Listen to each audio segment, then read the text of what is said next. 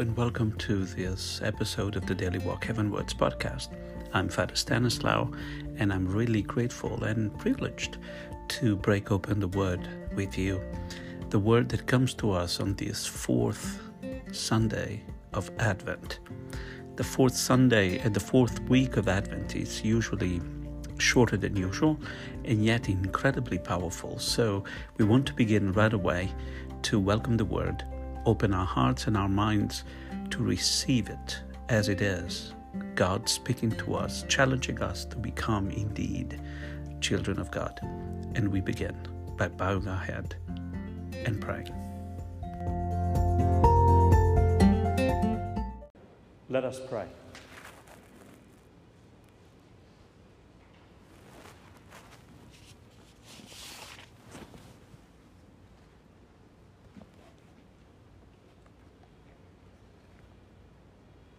Forth, we beseech you, O Lord, your grace into our hearts, that we, to whom the incarnation of Christ your Son was made known by the message of an angel, may by his passion and cross be brought to the glory of his resurrection, who lives and reigns with you in the unity of the Holy Spirit, one God, forever and ever.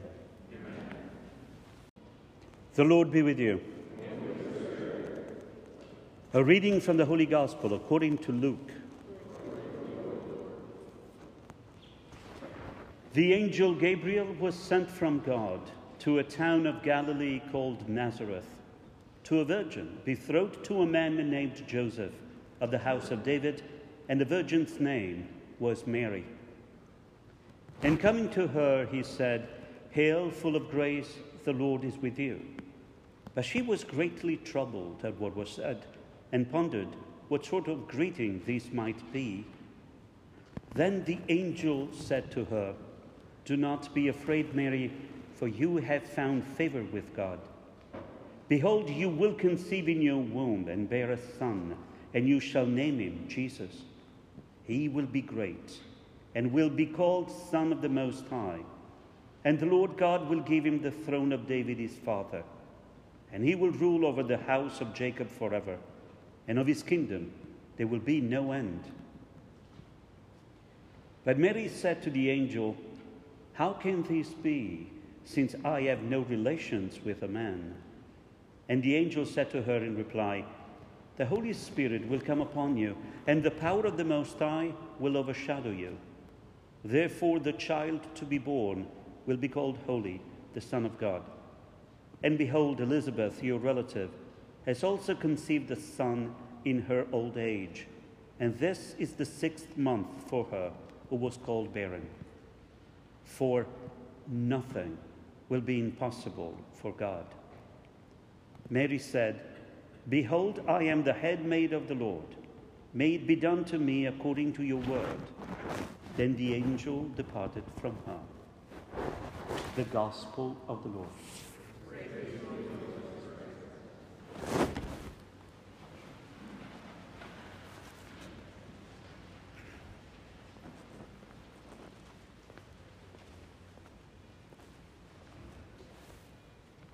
Today we lit the fourth candle in our Advent wreath, and therefore we're done. Now we're, with four candles, we are able to see much more than we were able to see last week. And therefore now we can really say, Forever I will sing the mercies of God. I will sing the goodness of the Lord. Why? We are able to see what God is about to doing. And God is about to doing for us, with each one of us, something that even the wildest prophet could not even imagine.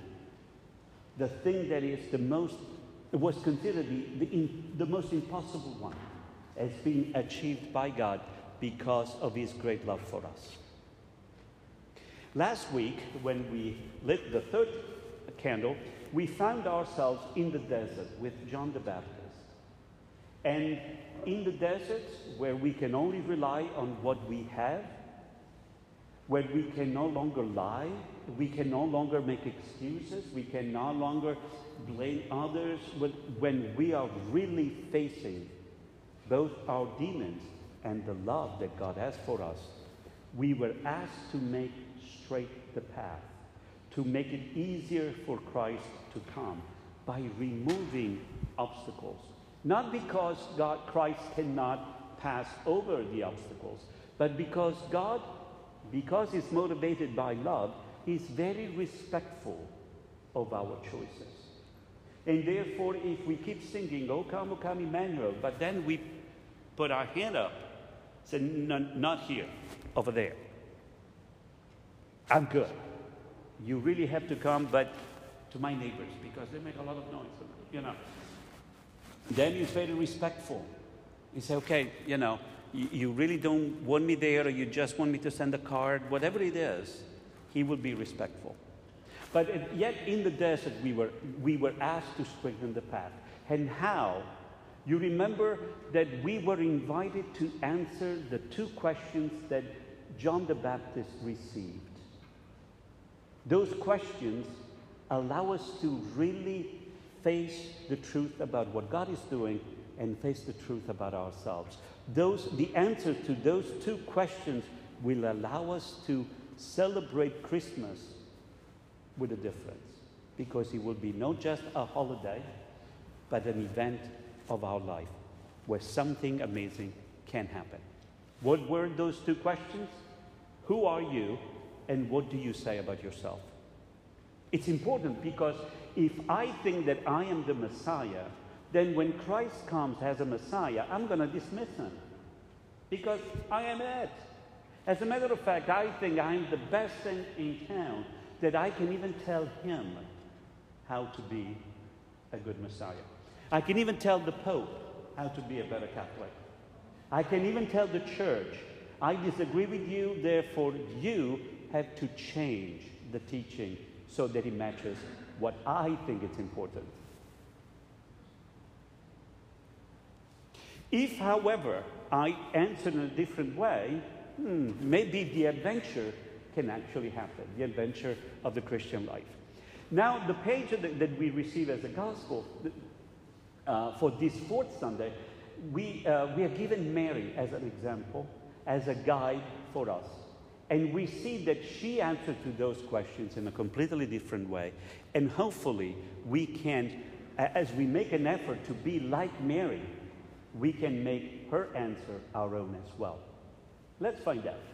First of all, the page of the Gospel is probably one of the best known passage, right? Even the Rosary begins with this episode. And um, every holiday about Mary always has this, almost all of them have this particular passage. But sometimes, because we are so familiar with that, with art, you know, the Annunciation, the angel, almost eh, there are, these scenes are painted by almost every major artist. We probably have lost the impact that those that that episode must have had in the mind of the people who heard them for the first time. But what is the background that allows us to understand the message of that, of that page. It comes to us from the first reading. Let's figure this out very quickly. We were, God created us in a very unique way compared to the rest of creation. When God created Adam, he created in a way where Adam could relate to God, could call God you, and God could, cre- could call Adam you. There was a special relationship. We were made to relate to God on a personal way. We were made to relate to God in a personal way. Okay? To be with each other. Original sin warped the relationship, warped the image that we have about our, each other but did not change the desire we have in us to be in communion, to be in union with God. Do you understand? Really, I need some feedback here. Okay, all right. So we, we long to be with Him as He longs to be with us. But sin got in the way, but that desire was never changed. So it's there. So now, when we see the page, when we read the story of King David, we understand that David is acting on that desire. He is realizing that, says, Oh my goodness, I am in a very nice house made of cedar wood. Must have smelled very nicely. And then, um, but the Ark of the Covenant, where the, the symbol of God's presence in their midst, was under a tent. So he said, You know what? I'm going to make a house for God. And everybody said, That's a fantastic idea. Very good. You know, good the king. You know, King David is the king. You know, he had this special grace. And even the prophet says, Sure, go ahead. I'll sponsor that.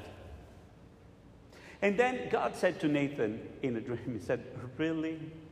Isn't that adorable? I, the creator of heaven and earth, of things visible and invisible, needs to be placed in a box in a house? Really? Where did you get that idea? Why do you want me to be placed in a building? I am the creator. But because God is very respectful and always follows our needs the way we can understand them, he goes along with it. But he turns things around and says, okay, you want to build me a temple because you want to put me in a box? Fine, I can do that. However, he says, you're not going to outdo my generosity. God plays on the word house and household, and he says, I will, you're going to make me a building, a house. I'm going to make your household last forever. The building will come and go. Buildings come and go but your household will be forever. And as a matter of fact, from that household, there will be someone whose king, kingdom will last forever. You see what God was doing. However, there is always the temptation for us, and that's what God really had the same issue when the first Israelites wanted to have a king. And God says, Why do you want to have a king? I'm a king said, well, everybody else, all the other nations have a king. We really like it. You know, the crown, the weddings are really awesome. You know, all those kind of things we really want. And God said, okay, fine. But don't forget that I'm the one who leads you. I'm the one who is guiding you. And guess what? They did forget. Because they got caught into this beautiful thing. And the same is going to happen with this temple idea. The, the processes, the things become more important than God Himself. For us as well today, we have that temptation. Sometimes our religion becomes more important than God. The way we worship becomes even more important than the one we worship. The way we receive communion, for example, becomes more important than the one we're receiving. And so these things are always in competition, and we are invited today to make sure that all these things, important as they are, they have to have the right place. Sometimes, again, we think that just because I say this particular prayer uh, three times a day, God is going to love me more. That's placing God in a box. Okay? Sometimes in churches, every once in a while, even in ours, as a matter of fact, I see those things left behind. You know, if you uh, write, make nine copies of this prayer, and you put it in nine different pews, in nine different ch- uh, churches, then God is going to give you what you want. Isn't that adorable? Isn't that amazing? That's placing God in a, in a box. Because now God cannot do anything else because he said, Well, I've done nine. Look, I made nine copies, nine pews, nine churches. You owe me now. Okay? He's no longer a person. He's no longer someone that we relate to because we turned into an idol that now he owes us something. Mm. Always watch out.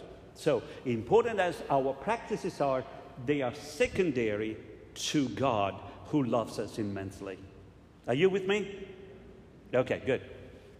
Now, so with this in mind, this desire that King David had to be with God, and God says, Now I'm going to be with you, and we're going to find a way to be with you, we enter into this stage of the gospel. And because we see how the plan of God becomes a reality, not only for Mary and through Mary, but for all of us. Now, I'm pretty sure that when the first Christians, not necessarily the ones of the community of Luke, but when the Gospel of Luke began to spread into through Christianity, the very first words of this passage made people go, uh, really? Why? First of all, what's happening? An angel, the angel, the archangel Gabriel, was sent from God.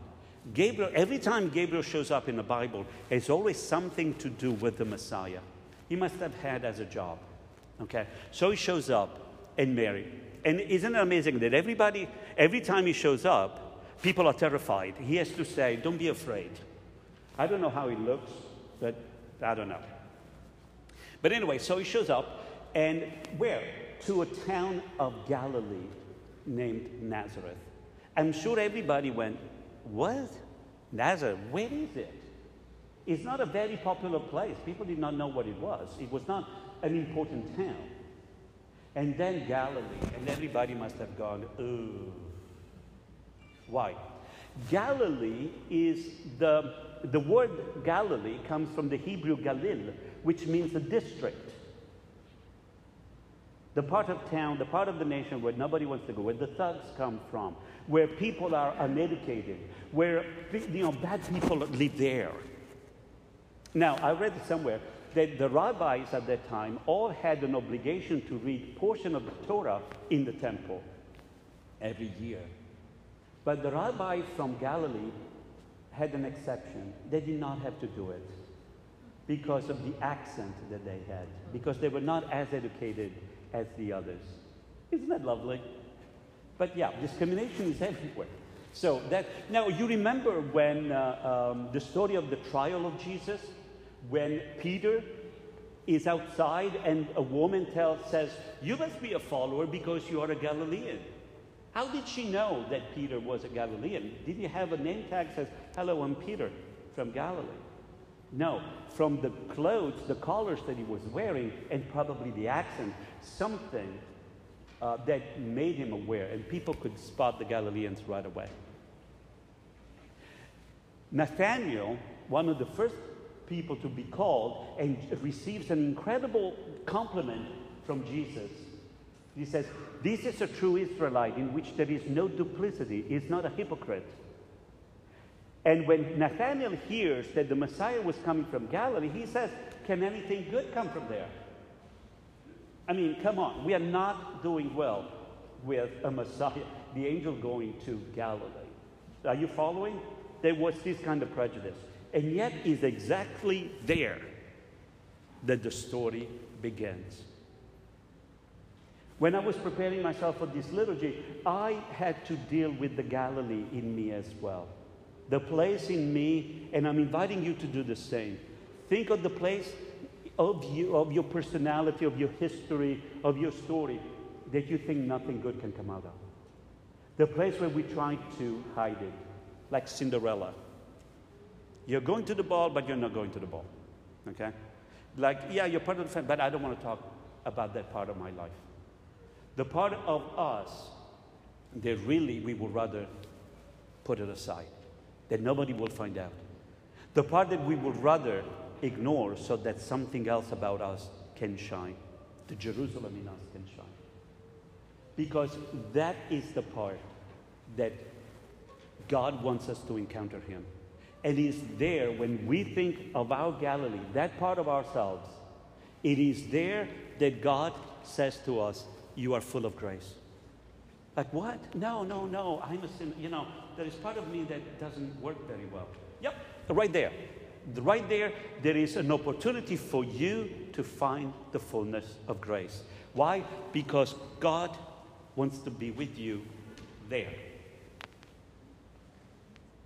God wants to be with you there. God knows very well where our Galilee is. And that's exactly where the angel goes. It says, Prepare the way of the Lord, starting there, because that part can be the source of new life. Isn't that awesome? You're not as, as excited as I am. But I think it's a good news that we don't have to hide things from God because whatever it is that we're struggling with this year, it's the place that is going to bring us to a deeper union with God. Why? He loves us this much. Oh my goodness. Now, what happens is exactly there Then maybe we can struggle as Mary did. Like, how can this be? I mean, I, you know. Uh, and it says, Nothing is impossible for God. So, you remember those two questions that we still have to answer Who are you and what do you say about yourself? Mary answered them, saying, I'm not really sure what's happening here, but I trust God. And she said, I am the handmaid of the Lord. What does it mean? It means she is the one who is willing to work with God so that Christ can be born. And that's what God is doing to each one of us. As He did with Mary. Imagine God Almighty is becoming so small before her and says, Would you mind to, that my son be born in you? And He's asking each one of us again the same thing Can Christ be born in you this year? Can finally this story be a reality for you? Can you figure out that I want to be with you and the only thing I need is a yes?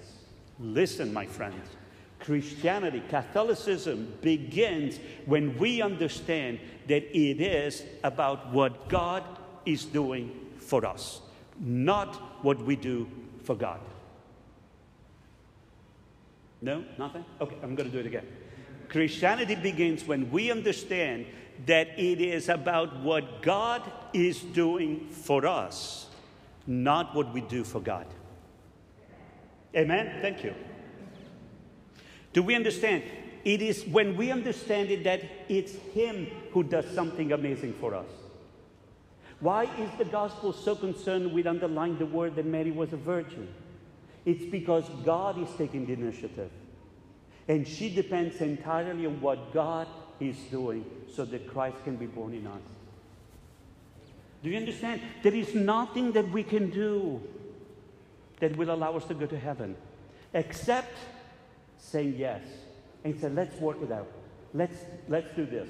I don't know what that means. I don't know what this adventure is going to bring me this year. But guess what? He's going to be with me. And he's going to be in me. And through me, he's going to lead me. And the same for each one of us. Isn't that amazing? Isn't that amazing? When we understand this, we can understand why we are identified as people who are free.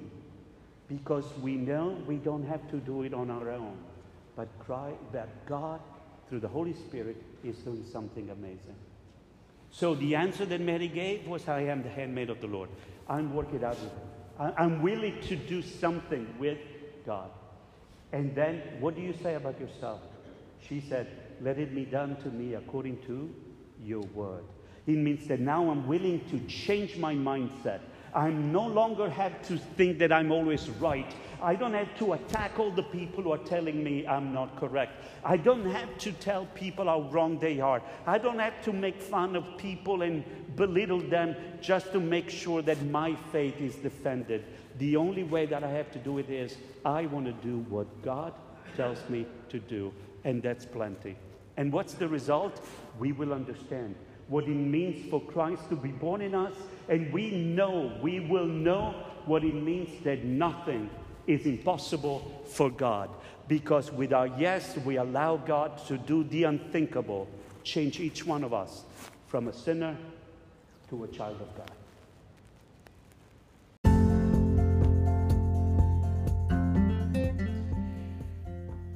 The powerful story of the Annunciation challenges us indeed to let the good news that God is with us become real so that in each one of us, Christ can be born all the time and only He can make us into a child of God.